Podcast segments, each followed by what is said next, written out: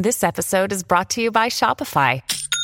Forget the frustration of picking commerce platforms when you switch your business to Shopify, the global commerce platform that supercharges your selling wherever you sell. With Shopify, you'll harness the same intuitive features, trusted apps, and powerful analytics used by the world's leading brands. Sign up today for your $1 per month trial period at shopify.com slash tech, all lowercase. That's shopify.com slash tech.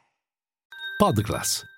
I podcast di classe editori. Che giornata a Wall Street il martedì borsistico ha visto i principali indici statunitensi tutti in territorio positivo, in particolare è stata una seduta in rally per il Nasdaq che torna ad avvicinarsi a quota 14.000 punti, l'abbiamo visto a un soffio dal 2% di rialzo. Il settore tecnologico che beneficia dell'ottima performance di Nvidia e c'è chi come Dan Ives di Wedbush sostiene che il tech ha ancora un margine di crescita del 12 15% da qui a fine anno. Linea mercati. In anteprima, con la redazione di Class CNBC, le notizie che muovono le borse internazionali. Eppure la seduta sul fronte macroeconomico a Wall Street si era aperta davvero male con alcuni dati piuttosto deludenti, come per esempio la fiducia dei consumatori statunitensi, ma anche il numero di nuovi posti di lavoro vacanti, i JOLTS, che hanno raggiunto massimi dal marzo del 2021, ben 8,8 milioni. Chissà che questo non induca la Federal Reserve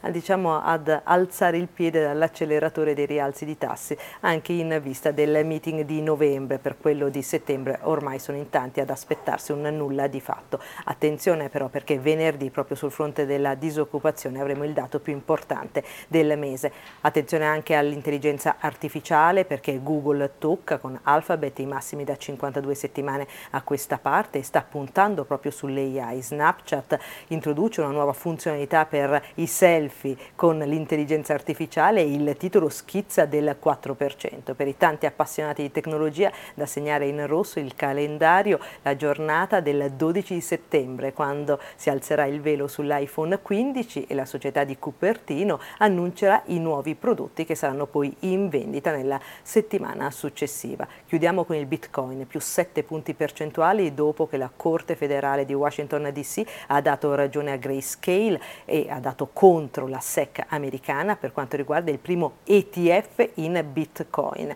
Ci sarà dunque il via libera e questo ha messo il turbo proprio alla criptovaluta più 7,4%. Inoltre ha anche parlato Joe Biden sul fronte dei farmaci calmierati per gli anziani negli Stati Uniti. Questa novità partirà dal 2024, ma Joe Biden ha detto abbiamo battuto Big Pharma.